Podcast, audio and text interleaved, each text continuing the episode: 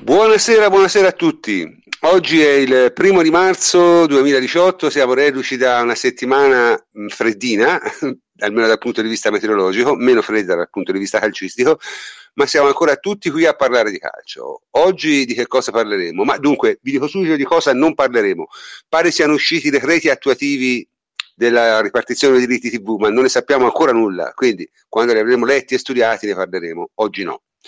Parleremo invece di, di, delle partite che si sono giocate, eh, quelle di Coppa Italia, e anche quelle che non si sono giocate, cioè quella di domenica che la partita di campionato dell'Atalanta è stata rinviata per neve. Parleremo anche diciamo, del, di quello che è successo in campionato in questo weekend e parleremo anche dei prossimi impegni. Eh, trasmissione al solito ricca di cose, ma sono con me ad aiutare il plenipotenziario Antonio Corsa. Ciao Antonio. Enrico Ferrari, ciao Henry. Buonasera a tutti. Francesco Adrianopoli, ciao Francesco. Ciao prof, buonasera a tutti. Jacopo Azzolini, ciao Jacopo. Ciao prof, buonasera a tutti. E eh, a sorpresa Emilio Triglione Cardi, ciao Emilio. Ciao prof, buonasera a tutti. Bene, eh, la partita che si è giocata prende alla precedenza su quella che non si è giocata ovviamente. Ieri si è giocata la Juventus Atalanta di Coppa Italia, abbiamo vinto 1-0, siamo in finale per il quarto anno consecutivo e troveremo il Milan. Quindi siamo a due finali con la Lazio e due finali con il Milan alternate. Vediamo che succede. La partita, Jacopo, come è stata? La mia impressione è che l'Atalanta abbia tentato una partita gagliarda, eh? giusto? Eccomi, sì, ehm, ha, gioca- fatto quello che ha potuto. Gasperini, infatti, ci torneremo poi, aveva in mente di risparmiare gli uomini in campionato per, per dare la priorità alla Coppa Italia. E devo dire che nel, nella prima parte di gara sono uscite bene le, le, alla luce le caratteristiche dell'Atalanta di Gasperini. La Juve ha abbastanza sofferto, non tanto nel, nelle occasioni perché non ha concesso tantissimo, però ha faticato veramente a consolidare il possesso e a risalire il campo. L'Atalanta è una squadra che fa marcature a uomo molto, molto valide. Tra l'altro, per l'occasione, rispet- tendenzialmente è Cristante che marca il metodista rivale, quindi Pjanic. Ieri invece è toccato a Deron, che è stato veramente molto bravo sul bosniaco. E a me ha colpito il fatto che l'Atalanta abbia così tante volte recuperato palle in avanti e anche recuperato subito dopo averla persa con una riconquista molto efficace. Questo non l'ho trovato un bellissimo segnale in vista della, dei, di Tottenham Juve, visto che gli stessi Spurs sono una squadra che insomma sono molto brava nel difendere in diciamo avanti. Un buon allenamento però eh, per, per, quella partita. Ah sì, la tipologia di squadra sotto questo punto di vista è più o meno la stessa, con una appunto si cerca di difendere in avanti con una riconquista molto alta. Pjanic in particolare è stato in difficoltà, ha perso tanti palloni, ma io non sarei troppo critico col bosniaco. In generale i meccanismi hanno funzionato poco. Inizialmente l'Atalanta ha sfruttato un pochino Douglas Costa che tendeva a farsi attrarre da Masiello, quindi Spinazzola e Gomez trovavano un po' Lichsteiner in inferiorità numerica e creavano qualcosa di pericoloso. La Juve Allegri ha aggiustato questo particolare con Douglas Costa che è stato più prudente, più attento a schermare Spinazzola, anzi su Masiello ci usciva Marchisio però comunque io non ho visto reparti della Juve ben messi in campo. In generale l'Atalanta anche con la, la difesa schierata della Juve ha sempre spesso ha trovato l'uomo tra le linee, ha disordinato la struttura della Juve. La notizia positiva è che nonostante delle linee non sempre impeccabili, la difesa ha veramente retto bene, anche se il centrocampo non sempre ha fatto il suo dovere. Con Chiellini e Benatia, a parte lo svarione di quel palo di Gomez che ho trovato in un buonissimo stato di forma il, la pecca dell'Atalanta è stata secondo me proprio questa, ossia anche dopo il primo tempo che secondo me ha giocato molto bene ha comunque creato poco sotto, sotto porta, anche per merito Nulla. Del... Sì, forse l'occasione più netta è stata a fine primo tempo quel tiro di Freuler dentro l'area su cui Chiellini si è un pochino immolato, forse teoricamente è stata la, sì. l'occasione più netta ma teorica perché appunto il tiro non è arrivato a Buffon. Poi nel secondo tempo Atalanta è calata nettamente, la Juve si è un po' grattata le palle, giusto parlando in francese, ah, la pressione di Freuler e Deroni in mezzo è calata molto, è stato trovato Douglas Costa tra le linee con molta più costanza, la Juve ha anche accennato un, un, pressing più efficace rispetto alla prima frazione e ha gestito in maniera, secondo me, abbastanza tranquilla. Diciamo che teoricamente non ci sarebbe molto da dire sulla partita, però proprio per il tipo di, di gara che affronteremo tra una settimana contro il Tottenham, un pochino bisogna prendere atto ecco, di, di, certe difficoltà che si sono viste nel primo tempo. Ma dunque, secondo me molto dipenderà anche da chi arbitra per la partita, perché Fabri, lo dico subito, ha arbitrato bene, è stato bravo, però il metro è stato estremamente permissivo, cioè, insomma, io capisco arbitrare all'inglese, però non avrà fischiato 20 falli. E poi quando fai a quel modo a volte si tende, cioè la squadra che, che pratica un gioco come quello dell'Atalanta è estremamente favorita, eh? perché su Sander hanno fatto 20 falli senza, senza, fischio. Ripeto, non critico Fabri perché è stato, diciamo, applicato uniformemente il suo metro e globalmente stava abbastanza bravo. Eh, però molto dipende anche da quello. Personalmente io avrei fischiato un po' di più, ecco, in generale, come, come conduzione. Però però devo dire che secondo me la Juve ha semplicemente gestito, cioè la Juve aveva vinto là 1-0, eh, gli interessava andare in finale, insomma, era, era questo il discorso, era, era, perché questo è un, po', è un po' il metodo Allegri, no? Giusto Fleccio? Francesco? Sì, eh, il metodo Allegri che... Cioè, la cosa paradossale è che non dovrebbe nemmeno essere necessario parlarne, cioè dovrebbe essere un fatto compiuto eh, arrivi... Repetita Juvent, repetita Juvent. Eh, sì, cioè quando, quando arrivi a questo livello con gli scudetti consecutivi, le finali di Coppa Italia consecutive, le prestazioni in Champions consecutive, in teoria uno dovrebbe dire, vabbè, eh, guardate quello e, e, non serve a dire altro. In realtà eh, diventa necessario parlarne perché purtroppo eh, su Twitter, ma non solo, perché anche nel, nel mondo reale purtroppo vedo queste, queste, reazioni e non dico la maggioranza, ma una grossa quota del tifo juventino eh, dopo partite come quella di ieri, in cui comunque arrivi in finale di una coppa per l'ennesima volta consecutiva, sento dire non vedo l'ora che se ne vada. Eh, eh. Quando, è facile ah, tu lo ritrovi uno e ti fa vincere tre campionati di fila, proprio non eh ci no, vuole niente. Esatto, cioè, c'è questa... Eh.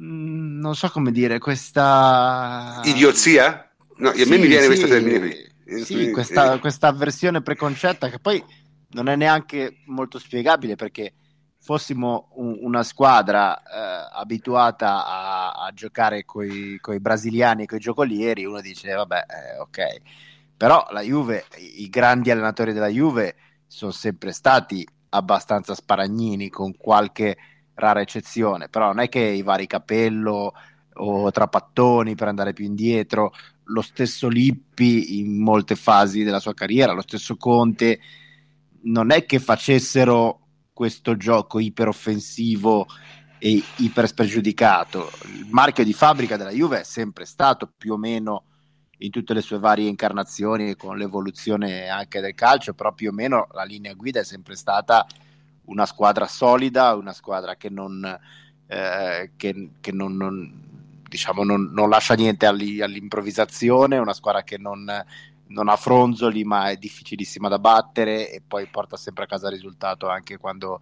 quando non gioca al massimo delle sue potenzialità. Allegri è non soltanto vicino ad essere l'allenatore più vincente di sempre della storia della Juve e sotto certi profili lo è già, ma è uno comunque che sublima al massimo quelle che sono le caratteristiche storiche, il DNA storico della Juve. E ripeto, questo dovrebbe essere semplicemente un, un, un accertare, un constatare un dato di fatto e invece diventa una discussione da bar perché dall'altra parte eh, si eh, trovano migliaia e decine di migliaia di tifosi che non gli riconoscono i suoi meriti. Ed è perché, quasi incomprensibile. Sì, è veramente, cioè, ripeto, sta diventando incomprensibile perché io potevo capire i dubbi un anno, due, ma poi insomma voglio dire, è chiaro, no? Nel senso, eh, al di là di tutto, i grandi allenatori sono quelli che vincono con le grandi squadre. fine. Quindi la, la, la, eh, Allegri eh, ha una Juve molto forte e, e, ha fatto una serie di risultati come nessuno mai prima, perché voglio dire, tutto sommato gli ultimi tre anni, francamente. Ora quest'anno ancora non si sa come va a finire, però voglio dire, potrebbe andare addirittura meglio, no? Quindi non lo so, è, è, è, sempre molto molto strano questo, questo tipo di, di eh, mh, situazione che si verifica. No? Cioè, io anche ora qui leggo, eh, dice la Juve ha vinto grazie a un rigore generoso, ma il rigore è netto, proprio netto, nel senso se te prendi uno per la maglia a 5 metri dalla porta e ti vedono, è rigore. cioè, non c'è, non c'è, niente. Poi dice, vabbè, ma lo, lo, fanno, lo fa anche Chiellini? Sì, e quando lo vedono fischiano rigore.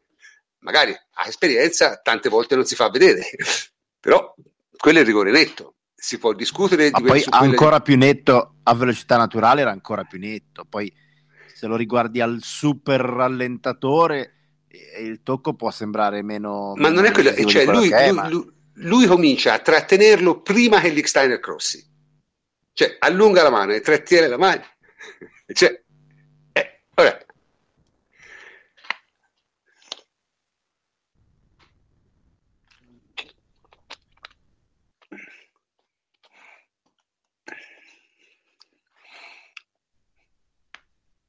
Poi un fallo importante eh?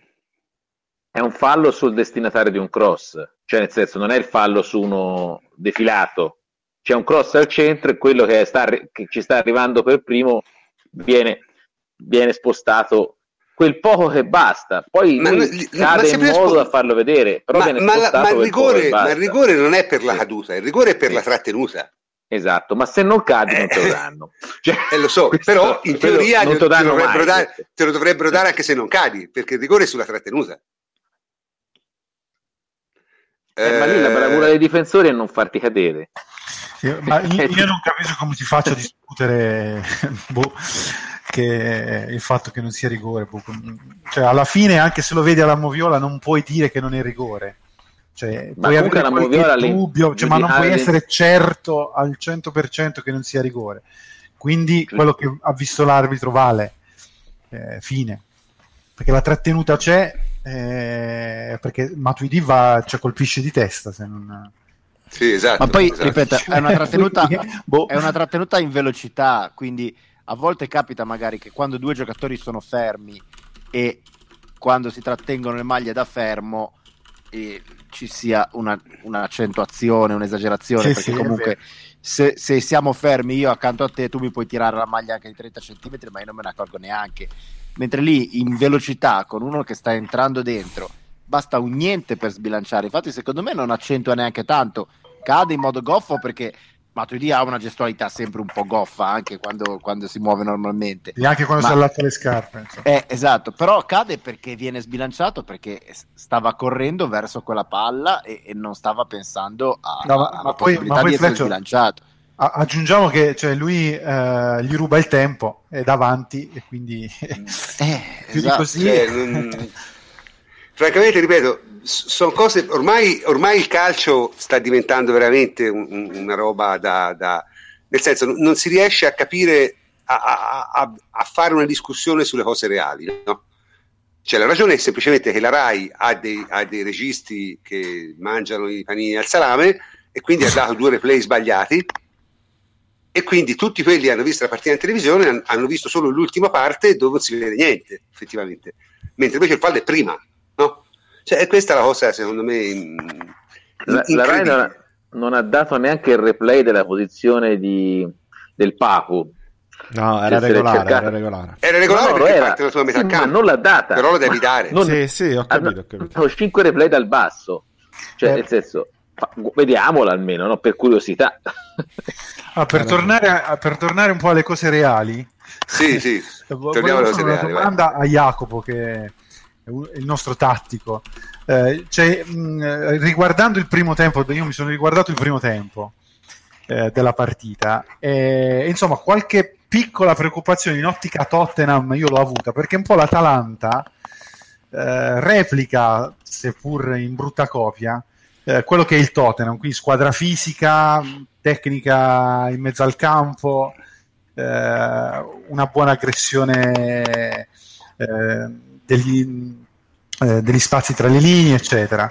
Eh, noi siamo andati in difficoltà all'inizio, eh, cioè eravamo sempre con un tempo di ritardo e Allegri ci ha messo un po' voglio dire, a, a cambiare eh, tatticamente la partita mettendo Douglas, come ha detto prima Jacopo. Ecco, in quest'ottica volevo capire lui eh, che ne pensa, se, se, magari sono difficoltà che potremo ritrovare le stesse che potremo ritrovare col Tottenham. Sì, Henry. No, magari ne parliamo, ne parliamo. Eh sì, però voglio dire, siccome per l'Atalanta, giusto, siccome ho visto, l'Atalanta mi ha ricordato questo, quindi sì, no, Henry era, la, esattamente quello de- che ho detto prima. Tendenzialmente non è una partita in cui fare overthinking. L'aspetto che mi preoccupa è quello, cioè quando gioca sotto pressione con una squadra che pressa alto e che lo fa bene, con una sincronizzazione di movimenti tra gli interpreti o- ottima, e l'Atalanta l'ha fatto bene. Questa Juve è in difficoltà nel giocare sotto pressione. L'aveva già mostrato col Tottenham, che tra l'altro a fare questo, questo gioco, una delle migliori squadre in Europa, secondo me, l'ha dimostrato ieri e questo secondo me, come ho appena detto, è forse l'unico aspetto che mi lascia un po' di inquietudine per quanto riguarda la partita di ieri. Sì, perché eh, diciamo, mm, eh, aggiungo e chiudo, che mh, mm, se noi costringiamo Pjanic a fare una partita fisica, eh, ovviamente ci ecco. perdiamo molto. No? Sì, ecco, eh, concordo. Infatti, uno dei meccanismi più riusciti dell'Atalanta era stata proprio la marcatura e subito l'accorciamento degli altri giocatori su Pjanic, che ha perso tanti palloni, ma non aveva neanche soluzioni di passaggio. Si è trovato a giocare in un fazzoletto senza l'adeguato supporto e, ed è forse il giocatore che ha perso più palloni, se non vado errato. Eh, ecco, cioè, cioè, mi sono permesso di fare questo focus, secondo me, perché è importante poi capire come andare a, a compensare questa cosa cosa, perché se tu a Pjanic gli fai fare una partita fisica dove lui si deve eh, per tutta una partita districare con l'uomo addosso, che magari in questo caso era Cristante, è complicato, eh, serve il miglior Matuidi, ma serve anche Chedira, che comunque l'ho visto non, non, non, non, malissimo, è entrato abbastanza bene, non so, ho avuto questa impressione, comunque speriamo. Sì, però io volevo parlare più che altro delle prestazioni dei due sinistri, diciamo, no? Alessandro in attacco e Samoa in difesa. Asamoah ha giocato piuttosto bene, quest'anno forse è il suo miglior campionato dopo il primo di Conte, forse, no? Sì, Asamoah per me 8 in pagella per la partita che ha fatto. Mm. Eh, sempre con i tempi giusti, anche in fase di possesso, a dare supporto a, eh, ad Alessandro e il primo tempo lui ha lavorato moltissimo ed è stato per me determinante. In un paio di chiusure di, di scalate in mezzo è stato fondamentale. Eh, Alessandro poi a me piace tantissimo in quella posizione perché anche quando viene a giocare dentro il campo eh, sa giocare.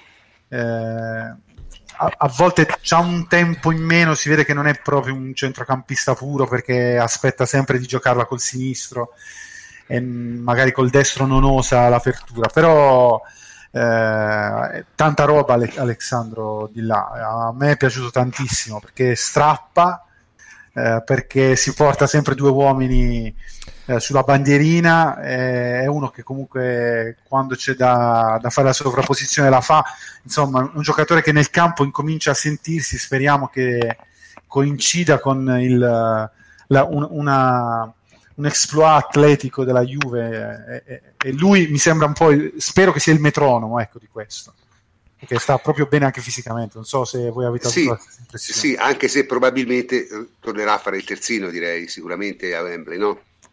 Eh sì, sì, sicuramente tornerà a fare il terzino, però dico, mm, ci sta dando una grossa mano anche eh, in sì, sì, sì, sì, ma... Cioè, lo sta interpretando bene, insomma. Sì, sì, sì, sì, sì, ma da buon brasiliano, insomma, se lo metti davanti, ma difficile faccia male. Comunque, eh, detto questo, appunto, il terzo componente, diciamo, del, della miglior partita, secondo me, è Douglas Costa che sta diventando decisamente insomma, una certezza. Anche ieri ha fatto cose abbastanza interessanti, a parte la traversa che ha preso, ma insomma è un giocatore che salta all'uomo, un classico giocatore che salta all'uomo che eh, a noi non avevamo, giusto Fleccio?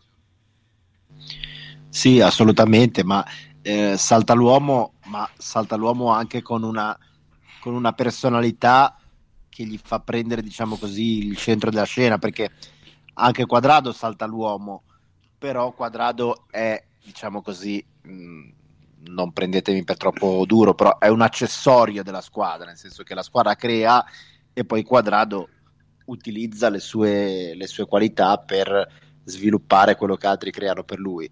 Eh, Douglas Costa è uno che invece proprio, eh, soprattutto nell'assenza di, di Bale Higuain, eh, si è preso in mano la squadra, spesso e volentieri venendosi a prendere la palla sulla tre quarti, cercando di aiutare i compagni quando eh, per lunghi tratti, come ha detto Jacopo, non si riusciva a, a fare trame di gioco prolungate, quindi eh, sta veramente prendendosi in mano la squadra anche dal punto di vista della leadership perché eh, e questa è la grande differenza rispetto all'inizio del campionato perché all'inizio del campionato non è che non avesse lo spunto perché lui lo spunto ce l'ha e ce l'avrà sempre in qualunque contesto.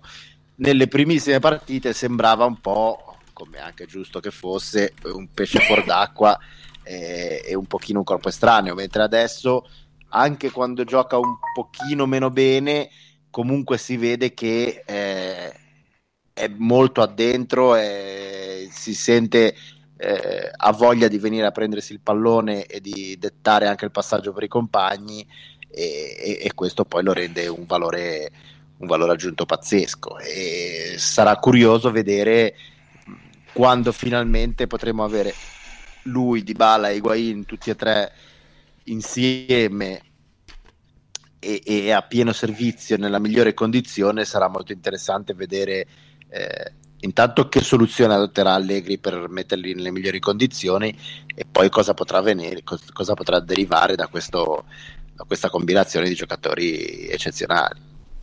Sì, siamo tutti molto curiosi. Ma eh, de, del Manzo, ne vogliamo parlare di Manzovic?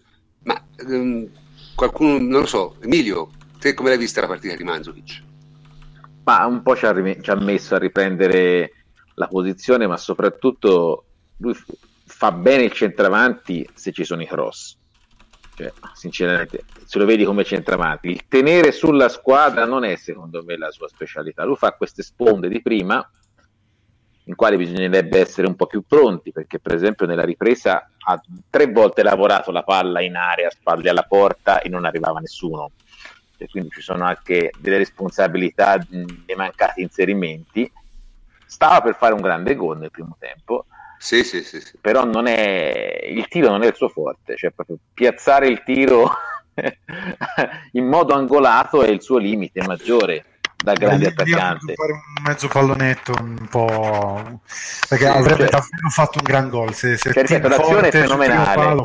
L'azione è fenomenale, il tiro non è all'altezza di un centravanti ed è il suo limite perché, perché se, se, avesse un bel tiro angolato Manzo farebbe 35 gol a stagione perché, volendo lui le occasioni se le crea sempre anche quando gioca male anche quando è fuori forma eh, io sulla Quindi. partita di Mandzukic mh, direi che non è stata una gran partita eh, concordo. Eh, ha sbagliato molte, molte scelte nel, nelle giocate e in palle anche importanti che ha avuto.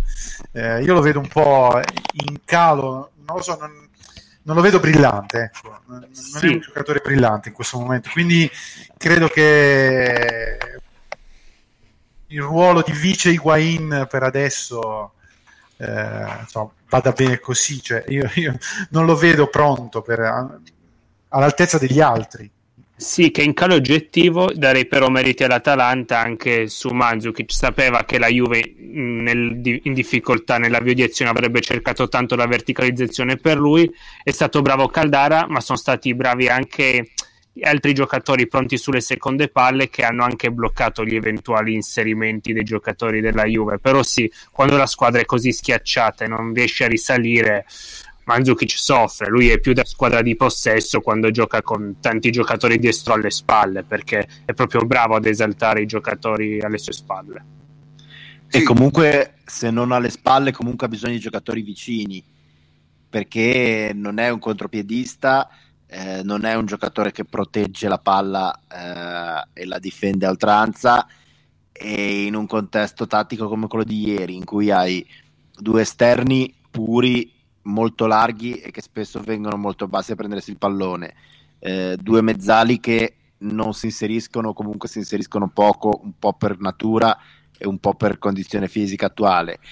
Una squadra molto spezzata in due e quella è una partita proprio che, che a Manzokic eh, non appartiene perché se non ha un giocatore vicino eh, o, o, comunque compagni con cui combinare fare appunto come diceva benissimo Triglio sponde, combinazioni strette e giocate cioè, ne ha fatte due al volo nel, a 20 minuti dalla fine veramente belle cioè eh, sì, Marchisio sì. e Costa cioè proprio di prima con quei movimenti che apparentemente si dice che non sia tecnico, in realtà sulle sponde di prima è molto tecnico, ma cioè, le fa proprio bene con tutte le parti del piede.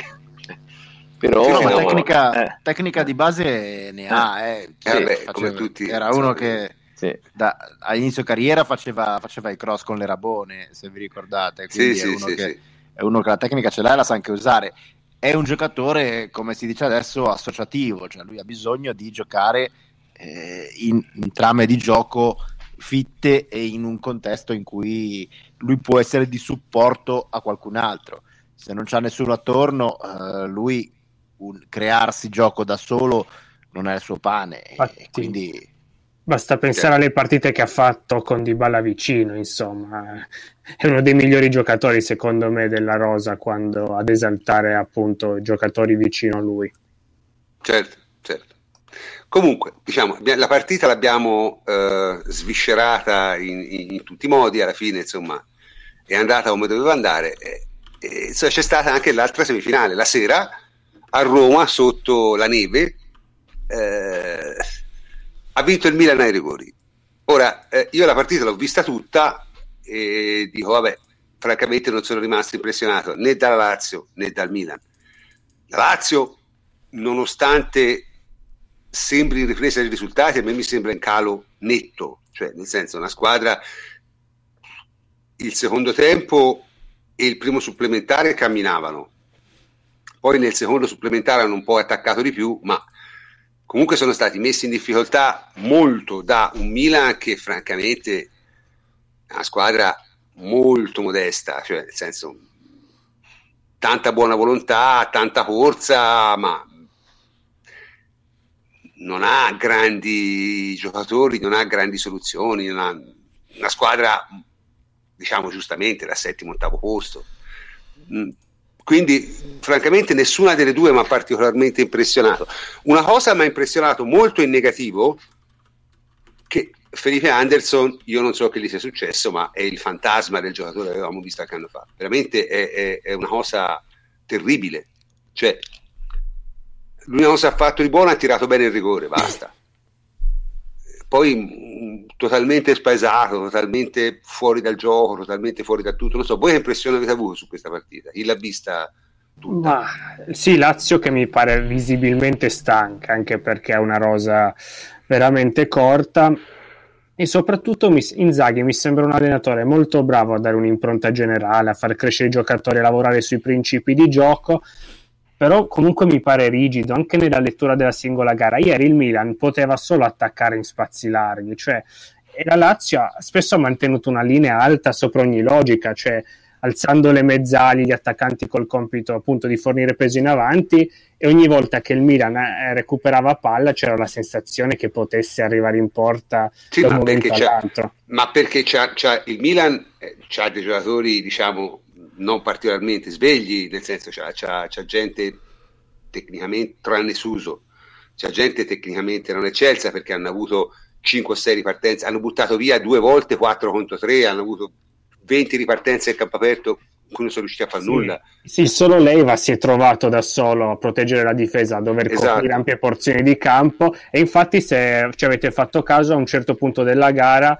eh, Gattuso proprio non ha quasi richiesto un, la- un, lavoro di non possesso a Cialanoglu alla prima punta, prima Cutrone, poi Kalinic proprio li teneva in smarcamento preventivo, consapevole che ogni volta che il Milan recuperava palla c'era la possibilità di andare in avanti. Diciamo che la Lazio ha mantenuto un baricentro molto offensivo che oltre ad a non aver creato molto, perché dal secondo tempo in poi pericoli veri Donnarumma non ne ha corsi e anzi ha rischiato molto perché come ho appena detto ad ogni contropiede rivale c'era la sensazione che il Milan potesse arrivare in porta. Infatti, io volevo dire due cose, scusa. Sì. Eh, la, secondo me la Lazio, eh, sia che la vediamo in ottica di, eh, diciamo, per come ha giocato in Coppa Italia, sia per quello che si può ragionare per la prossima partita, eh, e nella corsa diciamo per entrare in Champions League è la meno ambiziosa diciamo, di queste squadre. Perché anche in una situazione come, come ieri sera all'Olimpico eh, c'erano 25-30 mila persone massimo. Cioè la semifinale di ritorno di Coppa Italia cioè, sinceramente col Milan non con la squadra di Serie C arrivata per sbaglio in semifinale si riempie. Cioè, c'ho questa eh, la Lazio ha, fa ancora le cose in piccolo da un certo punto di vista. È partita molto bene in questa stagione, si è esaltata in un certo tipo di gioco, ma sembra quella con meno responsabilità. Il Milan, che è da due mesi fuori dalla possibilità di entrare in Champions, ci sta comunque provando, cioè ha, un, ha un, un, un'altra responsabilità alle spalle. E la Lazio ha giocato con tutta questa leggerezza che io tra l'altro ho trovato eccessiva nella partita col Napoli. Nel senso, io eh, la partita col Napoli non mi ha fatto impazzire quanto la Lazio giocasse quasi a scherzare, anche nelle, nei momenti in cui andava bene la partita. Quindi è una squadra che avvicinandosi agli obiettivi non ha tutta quella determinazione. Anche i sedicesimi di Europa League ha giocato solo la partita di ritorno perché è andata ha fatto una figuraccia. Quindi bisogna vedere se stringerà i denti per fare una grande partita con la Juve adesso. Non lo so, cioè nel senso, a, a come li ho visti e c'erano tutti i titolari, non la dovrebbero fare. Però il, il, mistero è, cioè nel senso, poi quando si va a giocare... giovane rispetto a noi, quindi può recuperare in tre giorni, eh? Una... Sì, ma non, sono, non è non sono i tre giorni, è il trend, capito? Cioè, una squadra nettamente in calo, nettamente in calo. Cioè, se dovesse avere un, un, un, un, colpo di coda mi stupirei, anche perché non è una squadra che si può eh, diciamo, appoggiare a altre risorse. O fa quel tipo di gioco, se, se continua a alzare i giocatori e, e, e non tornano più indietro, eh, cioè se, se, se lascia quegli spazi alla Juve perde, non glieli lascerà però se li rilascia perde e perde anche bene. Quindi, non... quanto, quanto a Anderson, secondo me lo schema che usa quest'anno non è più adatto a Anderson. Sì, infatti lo inserisce solo cioè, a gare in corso. Sì, perché... perché, lui mh, mm, gioca una punta la Lazio con questi due centrocampisti offensivi eh, e non è quello mm, sembrerebbe il ruolo di Anderson, ma non lo è in realtà perché no, no, non lo è perché palla in zone larghe. Sì. Basta. Certo, certo, certo. Ok.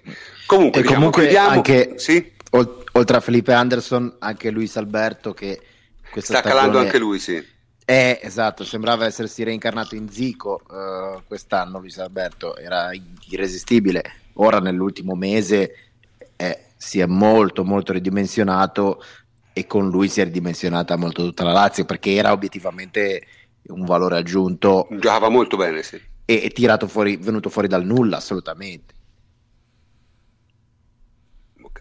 Comunque, bene, questo diciamo chiude un po' il discorso Coppa Italia e chiude appunto il calcio che si è giocato. Eh, ora parliamo per un attimo del calcio che non si è giocato. No? Noi ci siamo messi tutti qui domenica pomeriggio alle 18 eh, pronti a vedere la partita, eh, parte la telecronaca, eh, campo completamente innevato. Che era successo? Ma dunque, mh, tutti noi ci ricordiamo, e, e Emilio mh, credo che l'abbia visto, fosse allo stadio quando l'ha vista, un famoso Juve Udinese, giusto? Di qualche sì, anno fa. Io lo, ho assistito a un freddo cane a, al trattorino che spazzava la neve dal telone che fu tolto dieci minuti prima con i giocatori e fecero il riscaldamento negli spogliatoi. Sì, infatti mi ricordo l'Udinese si lamentò eh. anche un po' e aveva forse e pure ragione. Perché non... La partita iniziò un, un 10 minuti di ritardo per mettere a posto le righe, insomma le cose mm. minime ma si giocò in un campo perfetto. Cioè, ok, d'accordo. E allora diciamo che è successo l'altro giorno? È successo semplicemente che per eh, testare la goal line technology hanno fatto togliere i teloni due ore prima, alle 4. Alle 4.20 è cominciato a nevicare e il campo non ce l'ha fatta. Oltretutto, eh, io vorrei ricordarvi una cosa, che eh, l'accumulo di neve, cioè il fatto che se la neve si accumuli o no, dipende da condizioni anche difficili da prevedere. Nel senso, basta veramente mezzo grado in più o mezzo grado in meno a terra per cambiare completamente il, il, tipo di accumulo. Io, fa un esempio, nella mia città, eh, domenica è nevicato dalle 8 di mattina alle 2 di notte. In circostanze normali avremmo avuto 30 cm di neve. In realtà, siccome era piovuto a dirotto per una settimana, era tutto bagnato, eh, la neve ha cominciato ad attaccare solo nel tardo pomeriggio e ne abbiamo avuti 5-6. Chiaro? Quindi basta veramente poco per cambiare le condizioni di, di innevamento. Evidentemente per qualche ragione lì il campo non, non, non, è riuscito a tenere in qualche modo. Però la, la, la maggior ragione è eh, che è stato fatto togliere il telone troppo presto e comunque il campo era impraticabile assolutamente impraticabile al momento che la partita è stata rimandata. Cioè non, non, era possibile fare altrimenti. Che dice il regolamento, Antonio? Ma il regolamento, innanzitutto c'è la teoria del complotto che dura a morire anche, anche in questo caso. E il, contro Poi quella non possiamo complotto... farci nulla perché tanto chi è convinto che ci sia stata qualche, qualche manovra oscura, le serpentine non accese, i teloni eh, messi di proposito, beh, resterà con quella opinione, non gliela cambiamo. Sì, vabbè, ma ho capito, vabbè, però si resterà di quell'opinione se capisce quanto una meba. Questo va eh, detto. Eh, vabbè, ce, ce, ne sono, eh, ce ne eh, sono. E ce ne sono, però gli va fatto, gli va fatto capire che capiscono quanto un celenterato. Eh, questo, questo va detto però.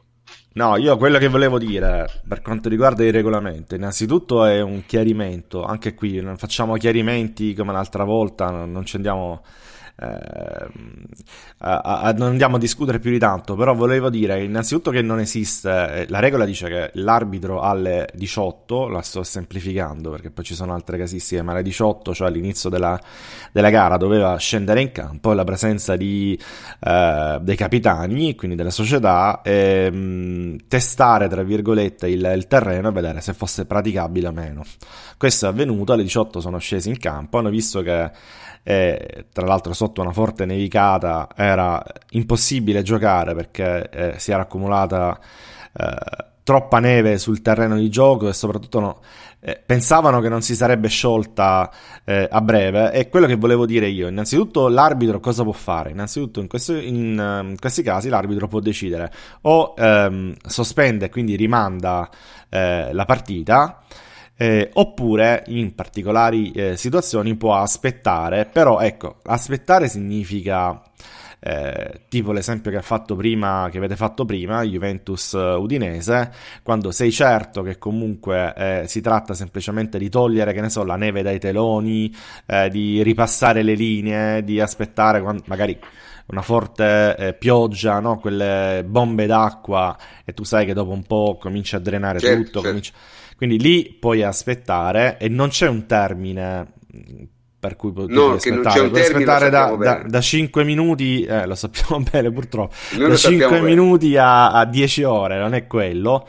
Ma il problema è che l'arbitro non è un meteorologo, cioè l'arbitro non deve scendere in campo con lo smartphone eh, a vedere costantemente quanto ci vuole, quando eh, è prevista la fine, anche perché poi, eh, diciamola tutta, le previsioni neanche portavano quella neve eh, in quel momento, di quella, di quella intensità quindi anche a volersi affidare eh, si sarebbe compiuto un errore, ma l'arbitro deve fare l'arbitro e l'arbitro deve semplicemente andare lì, vedere che alle 18 non si può giocare e vedere che mh, in quel momento oggettivamente non sembrava possibile giocare, dopodiché finisce lì. Eh, poi io ho sentito tanti complotti, tante cose del genere, ma ho sentito anche Marotta in realtà che nell'intervista a caldo subito prima delle 18 aveva detto che per lui si poteva tranquillamente giocare, non era un problema, cioè se l'arbitro avesse deciso di giocarla eh, l'avrebbe giocato. L'unico problema, diceva, era lo spettacolo.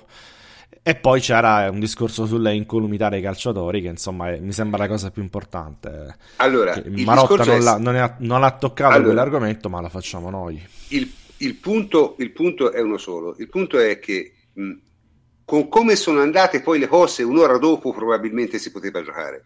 Ma il problema è che la gente non si rende conto di qual era la situazione meteorologica globale.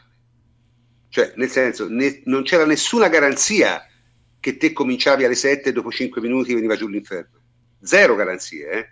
perché c'era una situazione meteorologica chiaramente perturbata. Voglio dire, è nevicato in tutta Italia, abbiamo avuto delle temperature eh, freddissime record. Cioè, non è che era una nevicata così che poi passa. Mm, francamente, io l'ho trovato. Beh, scusa, cioè, allora, io eh, capisco perfettamente. Prof, sì. Io volevo dire, al di là del complotto, che non capisco, non sta in piedi da nessuna parte, il complotto sì, è una cavolata. Diciamo che come sensibilità per la tipologia del pubblico della Juventus, chi si era fatto i 500 km, magari un'ora in più l'avrebbe anche aspettata per vedere che succedeva. Non certo, so però il problema, Emilia ha ragione, cioè... però poi il problema, il problema, è se poi ti veniva un'ora dopo, ti cadevano 30 cm di neve, cosa perfettamente possibile. Fermavi la partita, se, oppure non, non, la ricominciavi, cioè questi non, sì, non, tornavano a casa però poi. Però, eh. però, però scusate, state, cioè... state, commettendo un errore, l'errore classico in questo caso. Cioè non è che eh, eh, si giocava in casa della Juve e la Juventus ha deciso, cioè non funziona così. No, si no, giocava in casa della Juve, ma ha deciso l'arbitro. L'arbitro oggettivamente eh, se ne fotte dei, degli spettatori che stanno in, in, in, nelle tribune. Io no, a me spiace, a, a, a, ad Emilio spiace più di tutti perché ci va pure allo stadio. Eh, però eh, l'arbitro non deve prendere una decisione eh, eh ri, sì, in, in, questo, in questo senso, non, non, deve, non deve pensare che Scusami. Eh, sopralluogo è stato un pro forma, c'era, c'era, Buffon che era vestito da sci di fondo, cioè, sinceramente. cioè, eh, vabbè, il sopralluogo era nevica- un po' nevicava, che, che, che doveva eh? fare? Nevicava. No, c'era quello dell'Atalanta ma... in divisa da gioco. sì, però ma, dai, Emilio, ma, ma è un, profo- è un proforma, bene, però, era, un, era cioè, un proforma, ma teoricamente può essere proforma anche, deciso, anche, a livello... Dai, è evidente che decide l'arbitro. Aveva già deciso, ma poteva cioè. anche già decidere, cioè per regolamento, dico, eh, cioè, è veramente un proforma, nel senso che se tu sei convinto che non ci sono le condizioni, puoi anche anticipare il, ehm, il test sul terreno. Eh. E quello è appunto diventa un qualcosa in più dove vai lì e certifichi. Però insomma, no, non, non, è questo. Buffon se si poteva tranquillamente spogliare, avessero deciso di giocare. L'intenzione era di non giocare, ma perché non c'era alle 18 non era giocabile. Punto. Poi, se tu vuoi aspettare, aspetti ovviamente vestito, non è che aspetti eh, in pantaloncini, ma alle 18 non si poteva giocare. Poi, ripeto, la decisione è dell'arbitro. Eh, io non capisco le, le, le, polemiche che mettono in mezzo la Juventus, che tra l'altro poi apriamo l'argomento se vogliamo della formazione che aveva schierato teoricamente Gasparini, eh, poi mi scaldo ma, ma, ma, poi ma, ne parliamo, comunque eh, Gasparini magari ne parliamo, quando, gioca, non... quando gioca la prossima rischiera la stessa, eh? perché gli capita nel mezzo a due trasferte tra due partite che sono nettamente più importanti per loro. Quindi rifarà uguale lo, lo, farà un turnover. Eh, vabbè, diciamo Sicuro. che c'è turnover e turnover. Ma eh, io quello che volevo dire, appunto, è questo: decide l'arbitro. Io sto sentendo troppe polemiche su Buffon, su Marotta, sugli spogliatoi. Questo, eh, ma ragazzi, il cervello, dai, eh, cioè, eh, decide, no, deci- ovviamente è ovvio che decide l'arbitro. E, e non può che decidere l'arbitro. Non, non solo, ma non solo, ma non solo, ma non è che esistano eh, una casistica, non è che esista una casistica così ampia di gare rimandate di un'ora mentre un'ora si aspetta lì che la neve forse si scioglie. Questo è un film che vi siete fatti, cioè, quando, quando l'avete vista sta cosa qua? Togliamo Perugia e facciamo tutte le battute del mondo, ma quando è successa sta cosa qua? Beh, questa quando è la prima nevicata neve... col VAR però, eh? Cioè, la prima? Perché, sì, la prima nevicata col VAR, va anche detto perché sinceramente... Eh, io non è mica solo un nuovo stadio della Juve, i teloni ci sono da, da decenni per la neve e la gestione della neve l'ha fatta anche Boniperti nel 1985, cioè senso, la neve è gestibile. Cioè, questa cosa del VAR è una novità, non è stata preparata benissimo, anche perché, ripeto, il VAR intendi stadio... la goal line No, il VAR, la? GLT. Sì, insomma, la. GLT. Nel Ok, sì. Cioè, eh, con la goal line eh, è una novità perché non c'è, non c'è stato nessun caso, non, non si sapeva che ci dovesse essere questo test. eh, Eh, lo so, eh, eh, ma probabilmente Quindi, te vedi, dici la, Juve, la? Juve fa giuri- no, la Juve fa giurisprudenza come in tante altre cose, No, ma anche del guarda- VAR proprio stesso. Probabilmente Ma si può- dalla prossima settimana faranno le cose in Ma si maniera spiega diversa. bene eh, perché i teloni della- de- dello stadion sono due rotoli giganti che escono dalle spalle delle porte e togliendo le porte. Quindi è così che funziona cioè, sostanzialmente. Quindi non c'è nemmeno le porte quando c'è i teloni. E- quindi è, è vero che è impossibile testarla la Goal- la Goal technology senza, senza quella, però è, cioè non è che ci, si può parlare di Sì, precedenti però con la io, neve. io- sì, però no, ora, eh, si parla semplicemente di un regolamento che senso- dice che devi togliere due ore prima, no? Poi possiamo cambiare il regolamento, ma io ero contro Cioè, io, io però non capisco, la cosa diversa. non capisco, io non capisco però, io continuo a, a- a non capire però una cosa. Io capisco il rispetto eh, per, per chi era lì, ma il rispetto per eh, la regolarità del campionato, la salute dei giocatori, il vedere una partita giocata come dovrebbe essere, cioè questo non esiste. No, tra l'altro Cioè, la- io lo so che io so benissimo che in anni passati sono state giocate partite in condizioni precarie, ma è stata fatta una puttanata allora. Sì, eh, tra l'altro viene citato, viene citato la. Turchia, la Turchia. Ecco, lì c'erano delle condizioni Eh. oggettivamente diverse. Innanzitutto si è giocato il giorno dopo. Eh, cioè la gara fu sospesa e ripresa il giorno dopo. Poi si doveva giocare per forza per il sorteggio, ma insomma, anche, per, anche Che lì anche abbiamo fatto cambiato, giurisprudenza, tra appunto, abbiamo fatto anche lì giurisprudenza perché poi Eh. ci si è resi conto che fosse una puttanata. Eh, e quindi, e quindi insomma, eh, io capisco ehm, tutti quelli che erano allo stadio, che hanno fatto le trasferte, lo capisco anche perché quando faccio una trasferta io so che vuol dire. Ehm, e mi spiace per loro, ma per tutti gli altri no, cioè tutti gli altri c'è una, una- sto leggendo dei, dei ragionamenti assolutamente fuori dalla logica, anche perché in quella, in quel campo lì, con quelle condizioni lì, eh, diciamo che con quel freddo, con quella, eh, quel terreno appesantito, perché poi devi spalare la neve eh, a mano per, per far riprendere la partita. E diciamo che si sarebbe quasi colmato il gap tecnico con l'Atalanta, soprattutto con un'Atalanta poi che eh, aveva messo una formazione di tra esordienti e giocatori che non giocavano mai, comunque gente Sì. quantomeno io- non stanca. Quindi andare a giocare quella partita forzandola, ripeto, lasciamo da parte i tifosi che si arrabbiano, quello ci sta, ma eh, andare a giocare quella partita per la Juventus forzandola era se- soltanto un, eh, un rischiare di eh, perdere punti che potevano significare uno scudetto e semplicemente non si fa. Cioè non si, non si fa, non lo dovete neanche augurare una cosa del genere. La Juventus se deve giocarsi lo scudetto se deve giocare in campi regolamentari, in campi normali, in condizioni normali. E poi se non riesce a vincerle tutte, amen. eh, ehm, eh, sarà stato bravo il Napoli se riuscirà a farlo lui. O comunque eh, si vivrà Sì, di, certo, di rimpianti. Ma farlo per un'altra Turchia, tra virgolette, per un'altra Perugia, anche no. Cioè, basta, abbiamo dato, no? Quindi. Eh, Eh. infatti. No, ma poi guarda, veramente alcuni commentatori, anche, anche eh, juventini, i- i- dopo la partita si sono messi a fare una guerra contro l'intelligenza e ovviamente l'hanno vinta a mani basse. Nel senso, perché pensare, pensare, pensare che si dovesse giocare quella partita per conve- cioè, se te mi dici si poteva giocare per rispetto degli- di chi aveva fatto 600 km, io ti posso dire certo, quello ha un senso, ma chi mi dice si doveva giocare perché ci conveniva, secondo me veramente fa, fa una battaglia contro il buonsenso. Non dico che sia un vantaggio averla rimandata per noi, ma sicuramente non è uno svantaggio. Non è assolutamente uno svantaggio, perché la rigiochi in un momento, diciamo, con avrai più giocatori, tra due partite piuttosto facili, Udinese in casa, Spal fuori, cioè, francamente, nel senso, uno svantaggio non è di sicuro.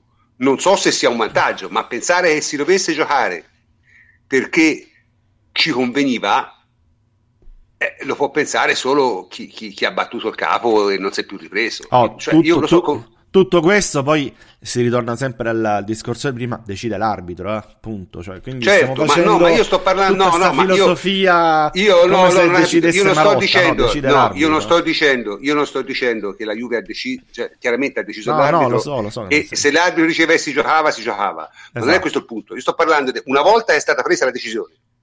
Ok?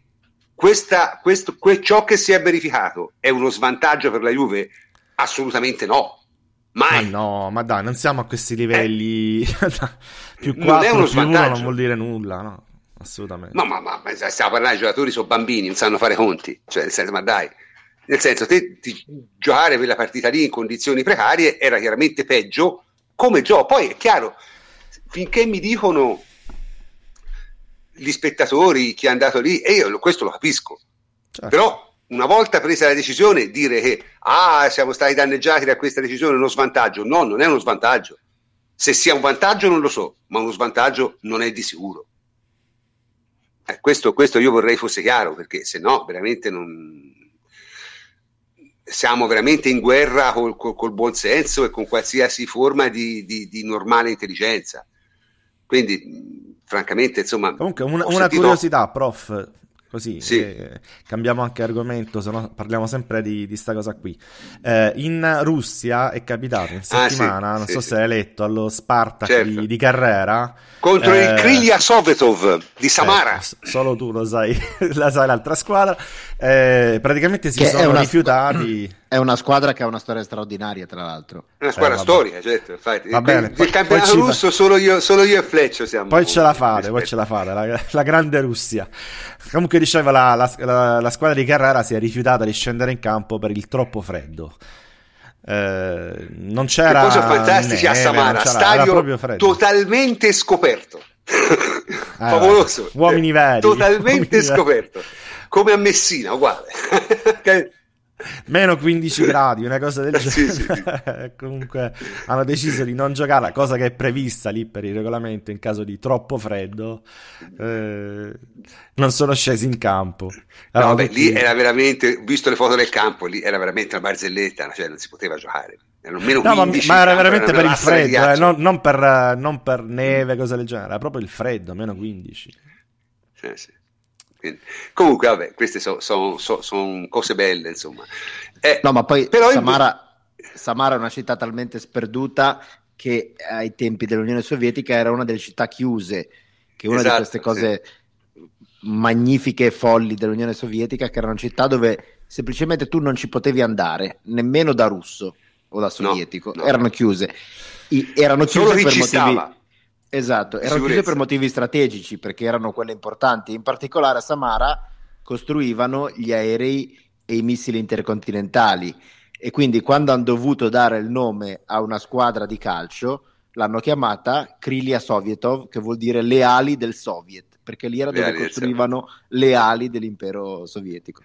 E paradossalmente, pur essendo una città chiusa e una delle più strategiche di tutte, dove era impossibile andare, fu la prima squadra russa ad avere uno straniero nel campionato di calcio. Piccolo trivia.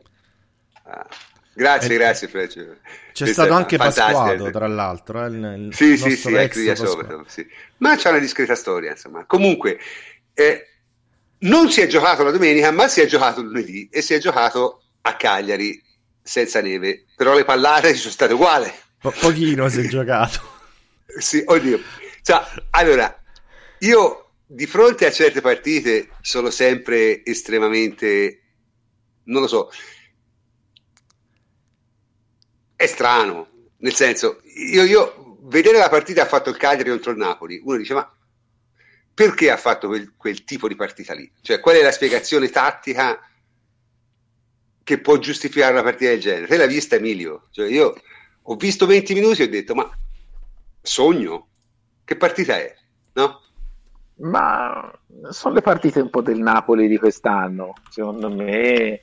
Eh, Napoli a parole tutti si, si, sprecano a dire questo bellissimo gioco del Napoli, in realtà poi eh, sembra in molte partite che i tecnici che la affrontano, non, eh, oltre a riempire di complimenti, non prendano poi tutte queste contromisure come se affrontassero veramente un uno squadrone che poi appunto a fine partita elogiano sempre in modo anche esagerato. Eh, credo che il Napoli in un modo o nell'altro l'avrebbe vinta sta partita perché quest'anno queste partite anche quando non va di goleada le vince eh, perché in generale il Napoli ha migliorato la fase difensiva quest'anno quindi queste partite se riesce a non prendere gol non vedo come poi non, non le vinca eh, però detto questo, io non la metterei tanto sul discorso tattico. Beh, insomma, io, io, voglio dire, parliamo della formazione del Cagliari per piacere, parliamo in un minuto perché voglio dire, io cioè, mai schierata quella formazione lì, eh. Eh, l'idea di, di, giocare una partita diversa si fa qualcosa di diverso, a volte funziona, a volte no. Eh, il Napoli al San Paolo, paradossalmente, è andato diverse volte sotto nelle, nelle partite sì, precedenti. Il problema è che poi tutte le squadre si sono pareggiate da sole, hanno fatto segnare il Napoli nelle maniere più incredibili, perché io stavo pensando cosa ha fatto il Bologna, nel senso... Uh, il Bologna... Io... Bologna ha, ha fatto un autogol cioè, del Porum Baie, che era una cosa terrificante, cioè praticamente ha un cross che andava fuori sulla riga l'ha deciso di, l'ha tirato dentro. Cioè, sì, non è la prima delle vaccate sì. di Baie in questo sì, no, Baie, Baie praticamente guarda, forse, forse, dei tre gol è il meno sospetto perché, perché quella... è troppo scemo cioè, perché... no perché una, quella è una cioè, vaccata proprio sì. nel suo stile pieno poi Quindi... il, il Napoli vinse andò in vantaggio sul rigore molto generoso, ma sempre fallo cretino era, cioè, comunque si voglia vederlo, una tirata comunque si vede, anche se fu, fu esagerata. Eh, la, Lazio, la, Lazio, poi sembra ci, ci, abbia pensato Wallace a fare un autogol fantastico nella situazione successiva, quindi il, il, al Napoli succede a volte di concedere i primi minuti e di fare qualche errore difensivo proprio di assestamento. L'ha fatto più al San Paolo, devo dire, quest'anno. In trasferta, tutto sommato. O gli gira bene, che la prima occasione non entra. Perché comunque... Ma li gira, mo- mo- li gira molto bene, eh. cioè, cioè, li gira veramente molto cioè, bene. Alla fine Io... anche lo sconto diretto Ma... è stato così. Cioè il Napoli ha difeso non bene contro di noi la prima mezz'ora. Cioè... Eh sì. Quello è successo. Solo che eh, alla prima parata, la prima ha parato Reina, la seconda ha segnato, cioè, perché poi è certo. successo questo. Perché quella è una partita è paradossale, ma, guarda, ma è una partita che Reina ha evitato che finisse 3-0. Cioè... Sì, sì, è vero, è vero. è vero. No, vabbè, io ripeto, mh, comincia a, a, sembrarmi sempre più strana questa situazione. Ma eh, Henry, ma che formazione ha messo il campo Lopez stavolta? Te, te la, la, ce, ce, lo dici te? Ma noi ne abbiamo parlato in chat, se ti ricordi. Eh, sì, sì. Eh, una formazione che aveva un suo perché se magari gli interpreti fossero stati altri. Eh, c'è il fatto di far uscire Joao Pedro su Giorginio, eh, Ann al debutto. Eh, Pavoletti tra... a sinistra. Eh? Pavoletti a sinistra. Pa- Pavoletti in fase non possessa a sinistra, che Pavoletti c'è... Cioè, Padoin al... centrale. Eh, mh, sì, eh, dico, ne... da, allora, l'idea tattica poteva essere interessante, ma gli interpreti sono stati completamente sballati, sicuramente. Però c'è da dire una cosa che eh, il Napoli, eh, tutti hanno provato ad affrontarlo in, in tutti i modi. E allora io credo che mh, alcuni allenatori, magari non brillantissimi, provino a eh, de- delle alternative perché il Napoli se lo aspetti ti fa gol, se, se, se ti allunghi ti fa gol, se provi a giocare largo ti, ti punisce in mezzo, cioè è una squadra che eh, alla fine è complicata da affrontare. L'anno scorso era complicato affrontarlo per un'ora abbondante di partite, poi eh, alla fine concedeva, quest'anno per un modo, io continuo a battere il chiodo su questo, diverso che hanno di gestire le partite, sta riuscendo a portarle in fondo fino a questo momento praticamente tutte, tranne tre. E quindi questo io mi tiro fuori dal fatto che mh, state sottolineando che magari qualcuno non gioca contro il Napoli. Secondo me non è così. Ma non è che non gioca. È, no, è il Napoli che è complicato da affrontare. Allora, il Napoli, il Napoli momento, è complicato. No, prof, il Napoli, come ho detto a novembre, credo fosse fine ottobre-novembre, eh, e io mi sono trovato in una squadra che giocava con un allenatore, vabbè, seppur a livello dilettantistico, eh, con molti schemi, il fuorigioco alto, eccetera, eccetera. Io fa- facevo il centravanti, facevo gol anche se guardavo dall'altra parte da, eh, da cui veniva il cross, no? facevo comunque gol. Sì, eh, a, eh, a Tiso se lo ricordano sempre. Sì, eh, sì anche queste squadre, queste squadre eh, sono così, cioè, a un certo punto n- non sai neanche perché arrivi in aria e, e fai gol, eh, perché vanno col pilota automatico. Eh, purtroppo è così, eh, cioè purtroppo per fortuna. al terzo anno gli automatismi sono tali che ti consentono di avere una sicurezza nelle giocate eh, che ti fa performare magari di più di quello che, che è il valore tecnico della squadra. Perché il Napoli comunque nei valori individuali sicuramente non è una grandissima squadra, però gioca a memoria, hanno fiducia, hanno imparato a gestire, fanno sempre gol. Eh, questo è il problema.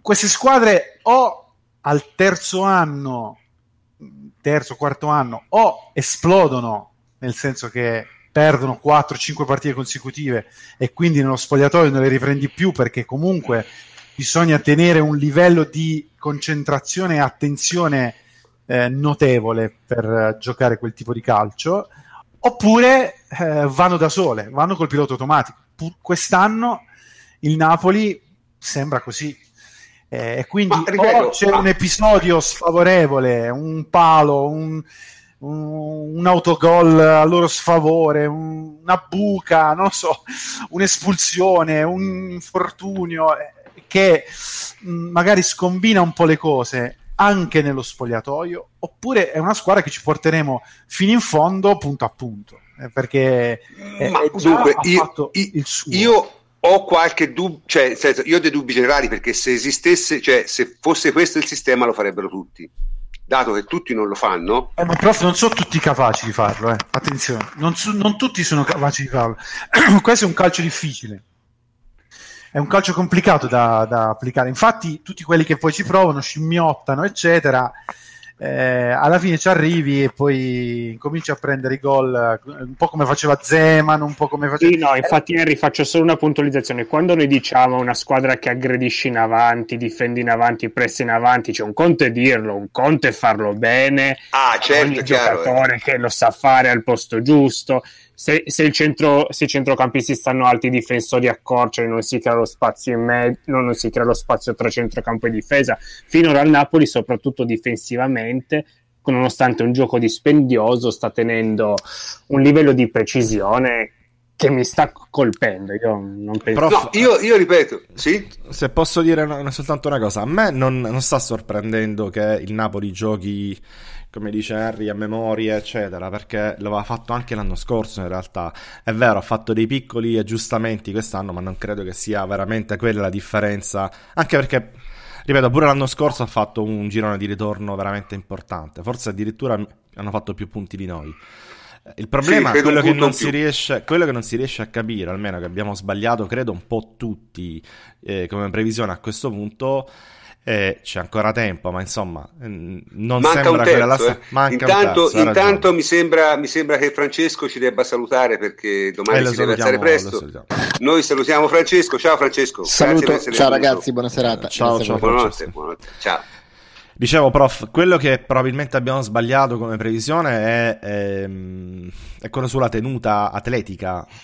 Perché Ma manca quella, un quella campionato, eh, Hai ragione. Però manca già, un terzo, eh. Hai ragione, dico. Però già quello che hanno fatto fino ad ora è abbastanza impressionante. Mm, eh, quello almeno... che hanno fatto fino ad ora non conta se non vai fino in fondo. Perché sì. i, i, i, premi non si danno a metà gara. Lo, lo, so perfettamente, dico, quello che hanno fatto finora, cioè il livello che hanno eh, raggiunto fino ad ora, riuscendo comunque a, a, a gestire bene il, il, calo che hanno avuto, perché ce l'hanno avuto anche loro, è durato un mesetto circa, però l'hanno gestito.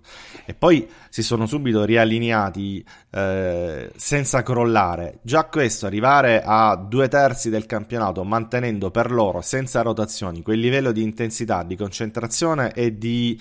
Eh, corsa vera e propria no? dei, dei, calciatori, già questo secondo me è impressionante, va oltre quelle che erano le previsioni nostre, ma credo un po' di tutti. Poi, io, io, io sai, da qui alla, alla modo, fine no? manca un terzo. Eh, a me è questo quello che è impressionato perché poi il Napoli gioca come l'anno scorso, gioca a memoria, gioca bene, ma il fatto è che sono sempre quelli, sono sempre 13 che continuano a giocare ogni partita con una ferocia. Con una... Io non sono d'accordo quando dici gioca come l'anno scorso. Non è no, vero. gioca diverso, ragione lui. Il livello è più alto il livello, il livello, della prestazione è più alto perché non si deconcentrano, non lasciano spazio alle spalle, giocano un, un, una partita intensissima a livello di attenzione. Eh, sì, no, hai, hai, hai, perfettamente ragione, ma parlavo di eh, modo di giocare a livello eh sì, proprio sì, di schemi. No, no, eh, schemi. Su quello, su Poi cambia sicuramente. sicuramente la prestazione perché cambiano pure i punti, quindi ovviamente c'è stato un upgrade da questo punto di vista, però parlavo di, di schemi, cioè eh, da quel punto di vista non mi sorprende che il Napoli giochi bene, che il Napoli eh, abbia degli automatismi, eh, tutto automatico. Quello che sorprende, ripeto, lo dico in altre parole, è che sia durato fino ad ora così tanto e che abbiano tenuto appunto fino a questo momento un livello di concentrazione, come dicevi tu, di attenzione attenzione e di eh, forza fisica, atletismo che fino ad ora è impressionante. Non c'è altro da dire. Allora, io, Poi... io, cito solo, io cito solo un dato. Il Napoli, se continua così, e credo che debba continuare così se vuole vincere, perché credo che la Juve n- non si ferma, arriverà in fondo con 5, almeno 5 giocatori di movimento con più di 4.000 minuti e almeno altri sei estremamente vicini. Ora, sarebbe una cosa mai vista prima. Mai vista prima. Cioè, mai vista prima, soprattutto, soprattutto, per loro. No, no, mai vista prima in generale. Mai vista no, prima dico, magari generale. squadre Perché che fanno so... tre, tre, competizioni, allora, eccetera, magari mm. ci arrivi anche al 4.000. Sì, ma ripeto, il Napoli non sta vincendo un campionato come è capitato a altre squadre il Leicester, due volte al mm, Borussia Dortmund, allo stesso Monaco, che pure aveva una squadra di un livello e Napoli si sogna, eh, di vincere un campionato perché i favoriti fanno male. Ma il Napoli rischia di vincere un campionato con la Juve che è vicina al suo record di punti, molto vicina. Chiaro? Questo con la rosa che è il Napoli è estremamente strano, cioè voglio dire, nel senso, io lo trovo difficile da credere. Cioè, se si verifica, non ci credo uguale. Questo è il punto. E io l'esempio ho fatto tante volte, no? Eh, qui mi dice eh, i Guain e 3 o 4 dei nostri, se vai in fondo in Champions, vanno anche loro vicino a 4.000. Sì, ma la rosa della Juve è il doppio di quella del Napoli. No, ma soprattutto le, il numero di partite sono diverse. Il numero di partite è diverso. Cioè, n- n- i giocatori che ruotano sono molti di più.